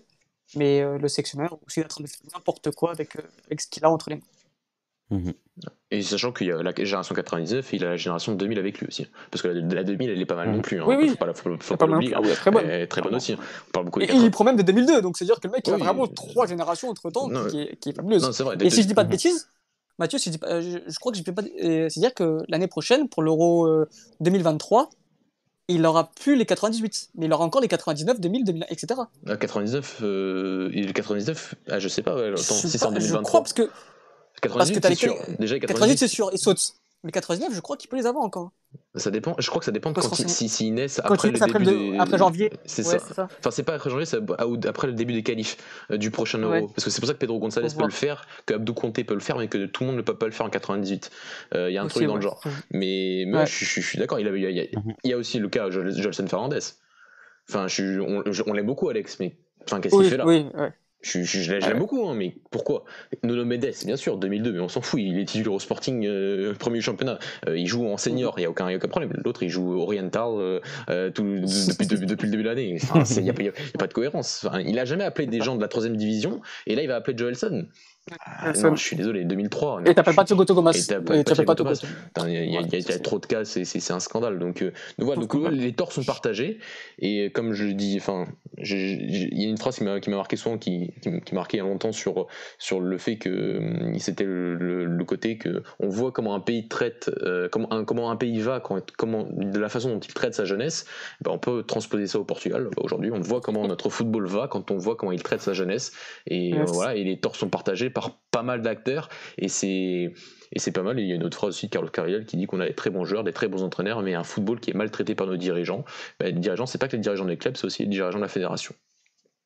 Clairement, clairement. Et, et franchement, ça, ça, me fout les boules de, de voir qu'on est peut-être en train de détruire notre tout simplement la meilleure génération de notre histoire, une génération qui nous fait un doublé, euh, au 17 et comme l'a dit Mathieu, qui a ensuite complété avec mmh. les, les 2000 et, et par même des très bons 2001 et quand je suis en train de voir ce qu'on est en train de faire à nos jeunes, euh, un Diogo Late qui, qui, est là bientôt à bientôt 30 ans, il est pas, non, j'abuse un peu, mais euh, le mec qui est toujours quatrième défenseur à Porto, même cinquième défenseur, bientôt il va jouer en équipe B s'il faut. Euh, un, un, comment dire, Ruben Vinagre, oui, qui est remplaçant à l'Olympiakos, un Jean Jota qui est envoyé chez le dernier de, de, la Liga espagnole. Enfin, vraiment, c'est ouais, une gestion qui est catastrophique. Bah, D'ailleurs, on va faire un podcast, je pense, bientôt sur la, la gestion des clubs portugais. Mais vraiment, c'est c'est a toujours Mathieu a tout résumé. on, traite ces jeunes-là d'une façon assez honteuse. Et, c'est dommage, c'est dommage parce qu'on passe à mhm. côté de, de, très belles choses. Et il y a aussi le cas Marcos Polo du côté de Fluminense. Alors je crois qu'il joue plus beaucoup. Ouais. Mais. Mais. Bon, après, ça, je, pense qu'il aurait peut-être mieux fait que Dani Damota. Parce que si, en fait, honnêtement, si tu prends Dani Damota et que, et que tu dis que. Il me semble qu'il avait été sélectionné chez enfin, dans les sélections de jeunes luxembourgeoises avant. Peut-être que je me trompe, mais c'est ça. Euh, donc là, donc pourquoi tu fais ça pour un luxembourgeois Tu pourrais pas faire ça pour un brésilien? Voilà, il a essayé de 2001, mais tu, pourquoi la fédération ne se dit pas ce garçon? Va peut-être essayer de le convaincre et donc même s'il a le nouveau, même si l'année dernière il était quand même titulaire à Fluminense, pourquoi tu l'appelles pas en espoir? Donc euh, là, sur les derniers rassemblements, c'était. Bon, t'as pas entendu Alex? Excusez-moi, je dis surtout qu'un Dani Damota, euh, à part si vraiment je ne connais rien au football, il risque pas d'être appelé en un jour. c'est moi qu'on puisse dire. Je pense que même ça sert à quoi de le prendre maintenant en fait En fait, j'en veux aux dirigeants luxembourgeois de ne pas l'avoir pris tout de suite en A, pour, comme ça il peut pas revenir en, en U21. C'est méchant, mais je suis désolé, c'est pas. Enfin, enfin c'est le côté opportunité. Enfin, il y a des gens qui méritent leurs opportunités, il y en a d'autres qui, enfin, qui, qui, qui, ont pas de raison de les avoir. Je suis désolé, quand tu joues en série C, en série C, en troisième division italienne, bah t'as pas, as pas de raison d'être en espoir du Portugal. Je suis, je suis désolé. Hein. S'ils jouaient en série A ou mhm. peut-être même en série B, allez, pourquoi pas Enfin, pourquoi pas encore, encore. Mais la, troisième division italienne, mais il y, a des très très bons attaquants jeunes qui jouent au Portugal et qui jouent même en troisième division, comme, comme on l'a dit. Donc, euh, donc voilà, il y, a, trop de trop de cas. Le Marcos Polo, je, ne comprends pas pourquoi on n'a pas fait le forcing pour faire un peu ce, côté diplomatique pour essayer de le convaincre de jouer pour la sélection. Euh, c'est pas c'était pas impossible. Je suis désolé, c'est pas le plus gros crack brésilien. Donc euh, donc tu peux le faire, tu aurais pu le faire, essayer de le convaincre de se dire que en plus ça fait longtemps que tu essaies de le, tu l'as déjà appelé en U20, notamment pour le tournoi de Toulon l'année dernière, donc tu as, as, essayé de faire un peu le, forcing pour, pour l'avoir, et, là tu continues pas, il n'y a pas de logique, il n'y a pas de cohérence, c'est ouais, un peu, enfin, même, voilà, il faut pas, on parle, on, fait que critiquer parce qu'il n'y a que des critiques, même si on s'est qualifié, il faut arrêter cette barrière du résultatisme parfois. Euh, là, il n'y a, a, pas de contenu, il y a, y a des, mmh. des, des, intérêts extra-sportifs qui sont nauséabonds. Voilà, donc il euh, faut le mhm. dire. Et aujourd'hui, bah, on soutiendra la sélection même en espoir, même en mars et même en juin, on l'espère. Mais, mais tout ce qu'il y a autour, euh, tout le processus est, honteux actuellement du côté, du côté des jeunes euh, portugais, à la fois du côté de la fédération et à la fois du côté des clubs. Clairement, et si je peux juste rajouter un truc, on va quand même essayer de parler un peu des points positifs. voilà, on a quand même un, très bon Vitinha. C'est vrai que c'est peut-être le meilleur joueur sur, sur, sur, sur ces phases de qualification. On a un excellent Vitinha vraiment qui, qui est très bon. Et voilà, c'est vrai que bah, c'est peut-être un des seuls points positifs. On a quand même un joueur Philippe qui, voilà, que, bon, bah, en club c'est catastrophique, mais il joue pas le pauvre. Mais en sélection, quand même, tu sens quand même que, que, le garçon, quand il est en sélection, il est quand même un peu plus libre. Il est heureux d'être là et vraiment, on voit quand même que c'est un très bon joueur. Et voilà, donc euh, voilà, après, on a eu, un, on a eu les débuts de Gonzalo Ramos qui, quand même, on a vu sur 2-3 ballons, sur deux, le deux jeux au but, sur le conserver les ballons quand l'équipe est en difficulté. On voit que c'est des années-lumière comme Danani Mota. Donc voilà, il y a quand même des, des bonnes choses. Euh, moi, je suis pas confiant pour l'Euro e-sport, malheureusement, alors que je répète, c'est la meilleure génération de notre histoire. On doit être là-bas, on doit aller à l'Euro avec euh, des certitudes et en tant que favori. finalement, on y va. On ne sait pas d'ailleurs si, Pedro Neto y sera, parce que parce que, parce que forcément la est, est primordial, il faut passer devant, mais on ne sait pas si un Trinquant il sera aussi, même si je pense que Trinquant fera le donc euh, il ne sera pas avec le 21, il sera pas avec les 21, pardon. Donc voilà, on, a, on part avec pas mal d'incertitudes. De, d'incertitudes. Euh, on voit aussi qu'un Fabio Vera est considéré comme un ailier gauche maintenant, un ailier droit, pardon, Mhm. qui- ce, qui est, ce qui est assez catastrophique parce que pour, pour moi et pour tous les experts, du, pour tous les, les experts, pardon, pour tous ceux qui suivent les jeunes, c'est un milieu central, c'est le relayeur. Donc voilà, c'est vrai que c'est compliqué de, Sérieux. de, de, fa- de faire un bilan de, cette génération, de, ce, de cette phase de qualification et pour le prochain, pour voir ce qui va se passer. Parce qu'on ne sait pas, parce qu'on ne sait pas ce qui va se passer, il y a trop d'incertitudes et, et on espère quand même qu'on qu'on qu'on y, qu'on ira, qu'on ira faire bonne figure euh, là-bas. C'est où déjà? C'est en, Je sais c'est en. Slovénie. C'est en Slovénie. Oui, voilà, Ouais, en Slovénie. Donc Et- j'espère qu'on fera bonne figure là-bas. Ah Oui, je- si je peux, je peux, je peux, je peux compléter Alex, même avec cette génération-là, même si t'as pas Trinquant, même si t'as pas Pedro Neto, tu dois y aller avec des certitudes. Euh, surtout que voilà, que en mars, euh, c'est les qualifs de la Coupe du Monde 2022 qui commencent, donc euh, la sélection va pas faire de cadeau euh, au U21. euh, si Pedro Neto, si, enfin, si Fernando Santos estime que Pedro Neto et Trinquant euh, doivent être en sélection A, ils sont des joueurs qui doivent faire partie de ce groupe pour, pour commencer euh, le, le mieux possible ces qualifications, mais ils y seront et euh, logiquement, tu es censé avoir des solutions et t'en as. Donc il n'y a aucune raison de, de faire euh, de, de, de- de- voilà de, de bientôt peut-être même sortir l'excuse de on n'avait pas on n'avait pas Trinquant, Ah oui. on n'avait pas on n'avait pas on n'avait pas Pedro Neto. C'est pas vrai déjà que Trinquant tu Ah, faisais pas jouer. si déjà, déjà Trinquant tu faisais pas jouer donc euh, c'est bien gentil. Donc euh, donc voilà mais, mais ouais t'es assez assez inquiet et et, et voilà, pourtant, pourtant l'Euro Espoir euh, 21 c'est quand même un, enfin, c'est un euro important. Enfin, Très important. Voilà, c'est un, un euro euh, où tu as généralement des très très belles équipes, même si cette année il va avoir un format un peu, un peu, un peu différent que d'habitude. Mais euh, les derniers euros sont généralement des euros magnifiques avec, euh, avec des très très belles équipes, des très très bons joueurs, des joueurs, euh, parfois des vrais top joueurs déjà parce qu'ils sont, qui, qui sont précoces. Et je me souviens de l'euro U17, enfin l'euro en 2017 de, de, de c'était incroyable. Donc, euh, il, lui- donc, euh, donc, voilà, c'est. Voilà, je- de- avoir cette génération-là, cette génération de joueurs, et de pouvoir ajouter quelques 90, notamment Pedro Gonçalves, bon, j'avoue, c'est le seul, mais. Et, et d'arriver à 7 euros et d'être un peu une équipe un peu enfin, frileuse, pas certaine, avec euh, certes du talent individuel, mais zéro collectif, et d'arriver là à l'euro. C'est un scandale et ça me fait peur. ouais. Ça me fait peur et c'est- anormal. Et se dire que cette équipe-là, déjà, elle, elle sort d'un petit traumatisme. Il y en a beaucoup de ces joueurs qui sortent de ce traumatisme de la Coupe du Monde du vin en 2019, l'année dernière. Euh, Il faudrait pas répéter le, le même fait. Ce serait quand même très, très, très, très grave pour, euh, pour, pour, pour, pour l'image de, de, de notre formation de, de faire euh, deux compétitions, de, de- que ce soit la Coupe du Monde ou l'Euro 21. L'Euro 21 qui est encore plus difficile et plus important que la Coupe du Monde du vin. Donc, euh, donc, euh, donc voilà. je, je- je crois que, et, d'ailleurs Fernando Santos l'avait dit, euh, pour l'Euro 2015 notamment, que si un joueur, il- il- par exemple, s'il sentait qu'il prenait un joueur pour pas grand chose, pour pas le faire beaucoup jouer, il le mettait avec les U21. Parce que les U21, c'était la, donc c'était l'Euro, donc on se posait le cas avec le William Carvalho, euh, Ouais. Bernardo Silva, João Mario, etc. Et justement, ils n'avaient pas pris parce qu'ils sentaient comme quoi ils n'allaient pas, ils allaient pas le faire beaucoup jouer. Et du coup, ils les a mis à disposition de, de, de, comment dire, de Rui Georges. Et là, j'ai l'impression, et j'espère qu'il va raisonner de la même façon avec un Pedro Neto, parce que euh, moi, il faut m'expliquer à quoi a servi Pedro Neto sur ce rassemblement. Peut-être qu'il voulait le voir à l'entraînement, pour voir comment il se comportait avec les autres, etc. Je pense que c'est ça. Mais j'ose espérer que si au mois de mars, il compte euh, l'utiliser de la même façon, euh, je préfère quand même qu'il le laisse à disposition de, de, de Rui Georges pour qu'il fasse l'Euro U21. Et je pense d'ailleurs que ça va se passer comme ça. Euh, on va finir gentiment, mais pour ça, il y a encore une dernière question. Puis je pense que euh, elle arrive un peu à, à point nommé. Vous, vous espérez quelque chose potentiellement du match de demain Euh, Je sais pas du tout si on peut encore euh, passer devant les, les Pays-Bas, peut-être au, Si, si, je crois que la en première, fonction des. Je sais pas si. ouais, la première je place crois du qu'elle est groupe se encore en joue. jeu. euh, Ouais. Mhm. Je, je, je me trompe pas, Alex. hein, la première place du groupe est. est- Ah oui, oui, il est encore en jeu, oui. Il faut en gagner. euh, on a perdu 4-2 euh, chez nous. quoi Donc il faut Deux buts gagner euh, deux buts d'écart ou voire trois buts Mhm. d'écart. Mais ouais.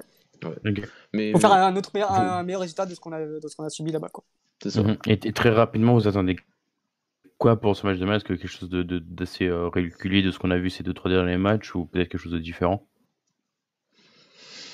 Bah, c'est compliqué. Il me semble que Rui Georges avait dit qu'il Mhm. ferait pas tourner euh, avant le match face à Chypre, qui était soi-disant le match décisif, parce que le, bah, le match avant Chypre c'était la Biélorussie, je sais plus, là, j'ai un doute. C'était la Biélorussie, ça, ouais, ouais, c'était ça. Euh, voilà, on savait que c'était une équipe même peut-être encore plus faible que Chypre, donc, euh, donc euh, c'était la victoire était quasiment certaine. Euh, là, la, la qualification est, elle est là. après, pour les esports, enfin, les Pays-Bas, c'est une équipe sur le papier qui a, une très belle génération, emmenée par un certain Calvin Stangs qui joue à la Z Alkmaar et qui, qui est un joueur que j'adore et que et qui, hum, qui, qui, qui, qui symbolise bien euh, les qualités de cette équipe. Maintenant, tu es, censé être le Portugal, tu es censé battre, euh, battre les Pays-Bas, enfin de faire une très très bonne figure face aux Pays-Bas, pas forcément gagner. Euh, peut-être que tu enfin, gagner, ce serait, ce serait bien, même si tu passes pas premier, premier, premier de la poule.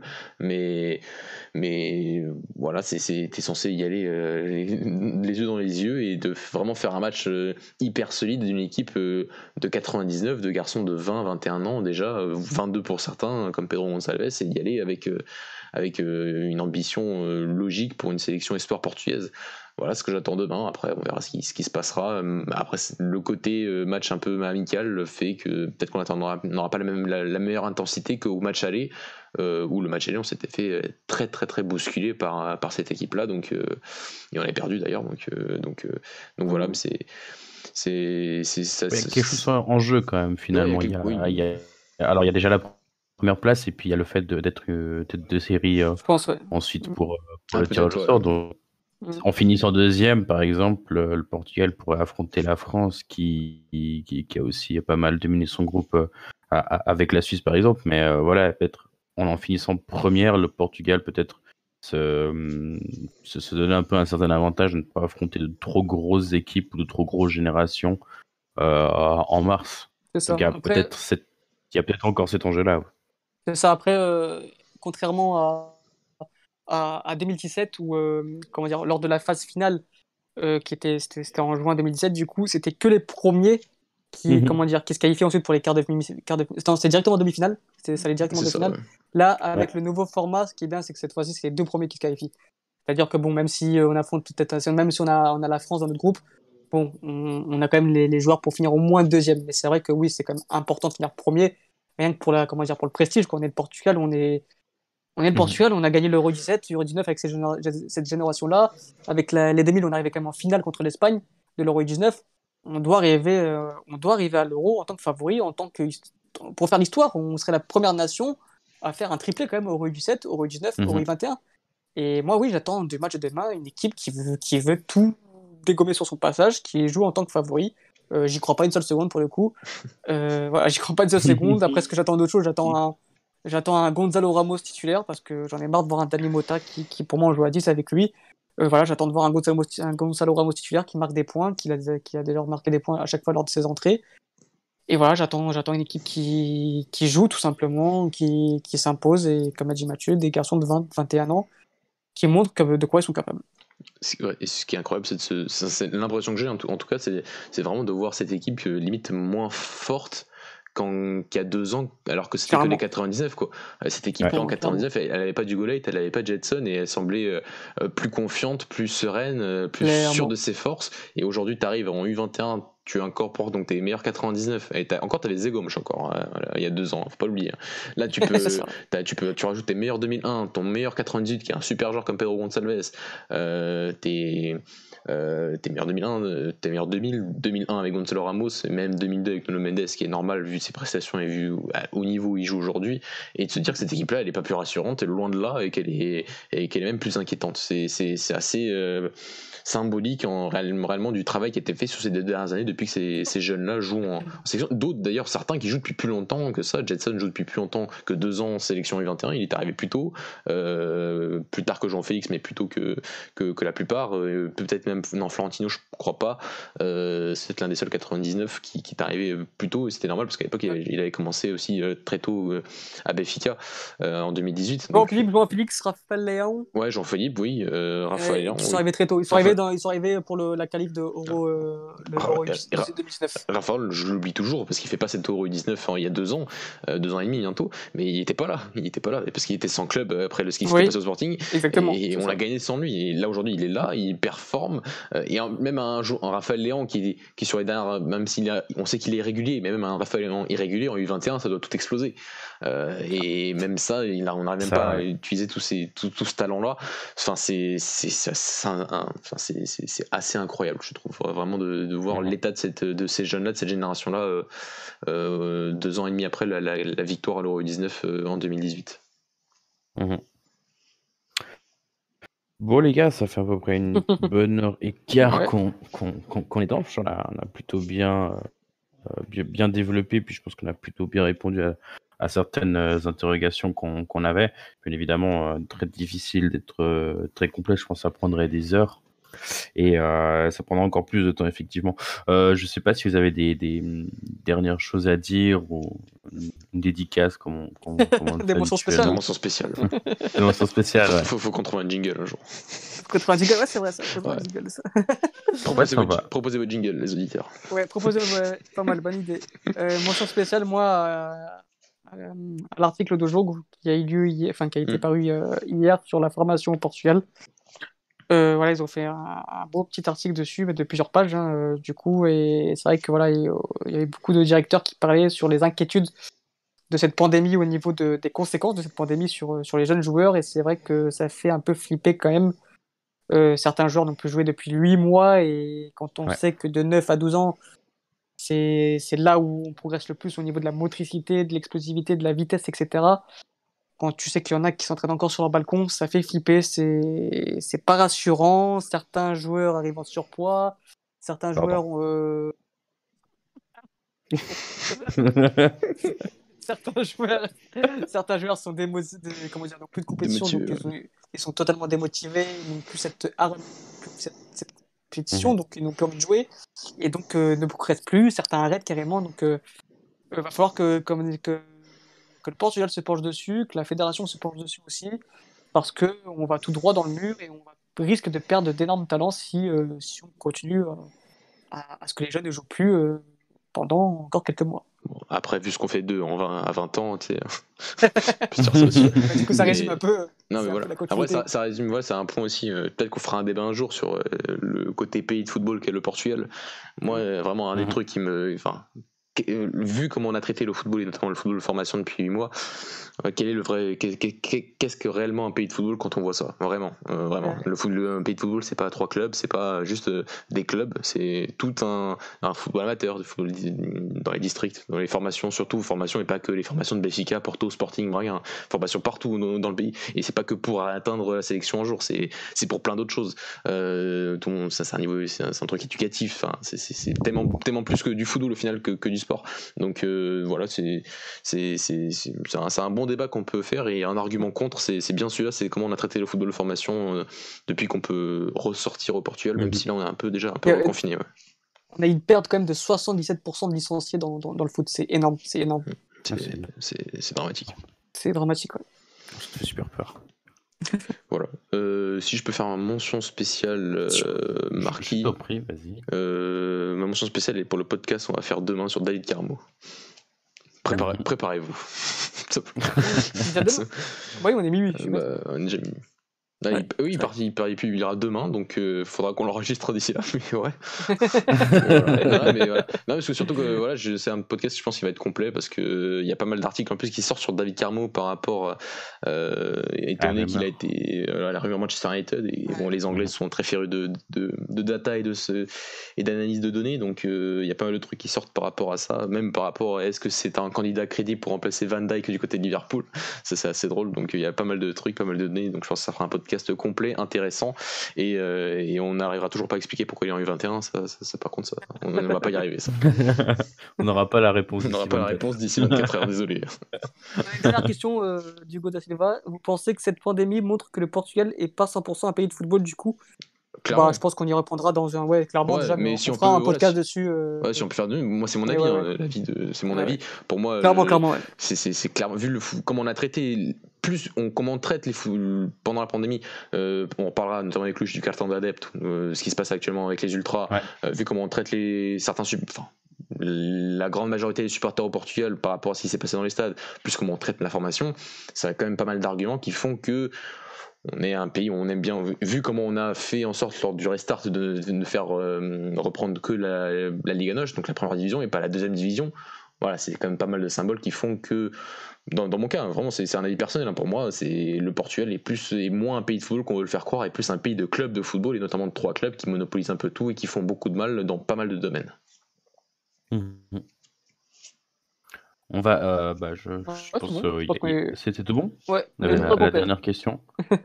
Donc, bon. euh, bah, merci, merci à vous les gars euh, pour merci à toi, hein. cette très belle, Merci à euh, toi. très belle émission. Écoutez, c'est toujours, toujours un plaisir. Sans toi, on de- n'aurait pas pu faire l'émission. Donc, euh, merci à toi surtout. ok, d'accord, c'est bon, merci. Je suis la, la pièce fondamentale. Non, mais merci, merci à vous aussi, bien évidemment. Merci à, à Philippe qui, comme d'habitude, a, a super bien géré le, le live Twitch et j'ai dû couper mon micro pour pas trop marrer euh, comme, euh, comme de coutume. non, à nouveau, merci. Et puis, euh, bah, comme vous l'avez dit, comme tu l'as dit, Mathieu, on se retrouve, je crois, bah, du coup, dès demain, si on prend en compte qu'on est déjà mercredi, donc dès demain pour ce fameux podcast.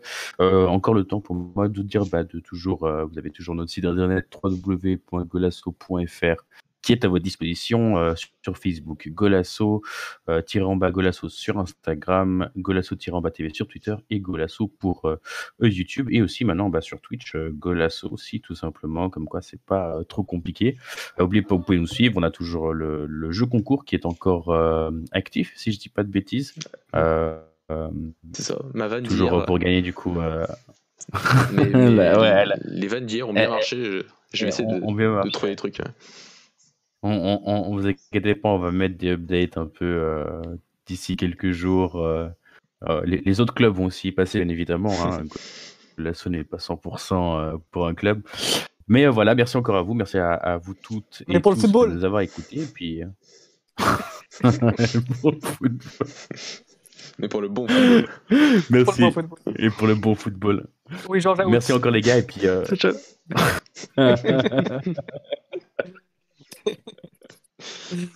c'est Alex Propagande là, c'est. Merci Allez, beaucoup les soirée, gars et les puis euh, très bonne soirée à, à- à très vite. Ciao ciao. Ciao.